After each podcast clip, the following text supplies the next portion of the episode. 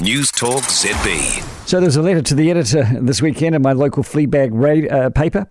Um, Rob.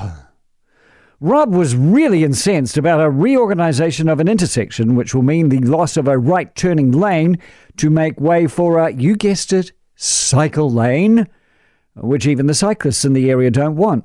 So Rob finished his letter, and boy, there was spittle on it. Uh, finished his letter proclaiming his hate for the council and how this one issue might be the spur for me to leave the country, he said. And you hear that a lot these days, don't you? Things are so bad it's time to leave the country. Uh, And there's a lot of very dour news. Today's news inflation at 7.3%, which means it was really nearer to 8 if you add the government's tax cuts and public transport subsidies to it. So that's no good. Crisis after crisis, labour and staffing, and health services and housing.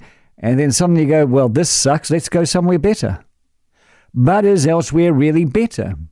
We hear this week rents are out of control in Sydney. Uh, they've jumped 19% since the pandemic began.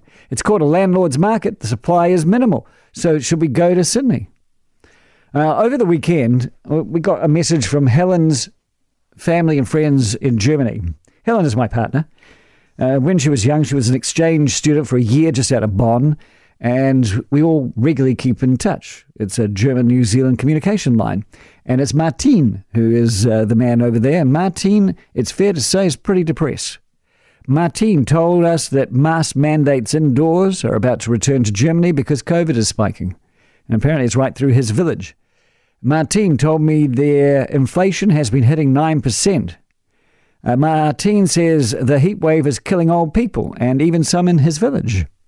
But Martin really told me that the biggest fear for Germans was Ukraine.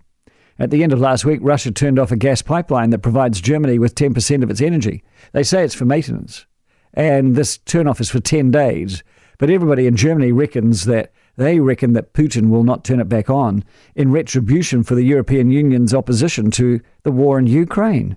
And Germany imports two thirds of their energy, most of it from Russia, to feed their massive industrial complex. So they are feeling particularly vulnerable. And they say the whole country, and this is what Martin wrote the whole country has never experienced such instability and uncertainty all at once. Martin's letter, frankly, drips with fear. And of course, he repeats something he's always said that he'd give anything to move to New Zealand away from the war, away from the heat. And he perceives it to be away from the COVID, though I think he might have got that wrong. So, to Rob, who I started this off with, who wants to leave because of a cycle lane and the council and all the other doom merchants who tell us this country is doomed, maybe you might want to get your head out of the sand and realize, in fact, the whole world is stuffed and we are less stuffed than most.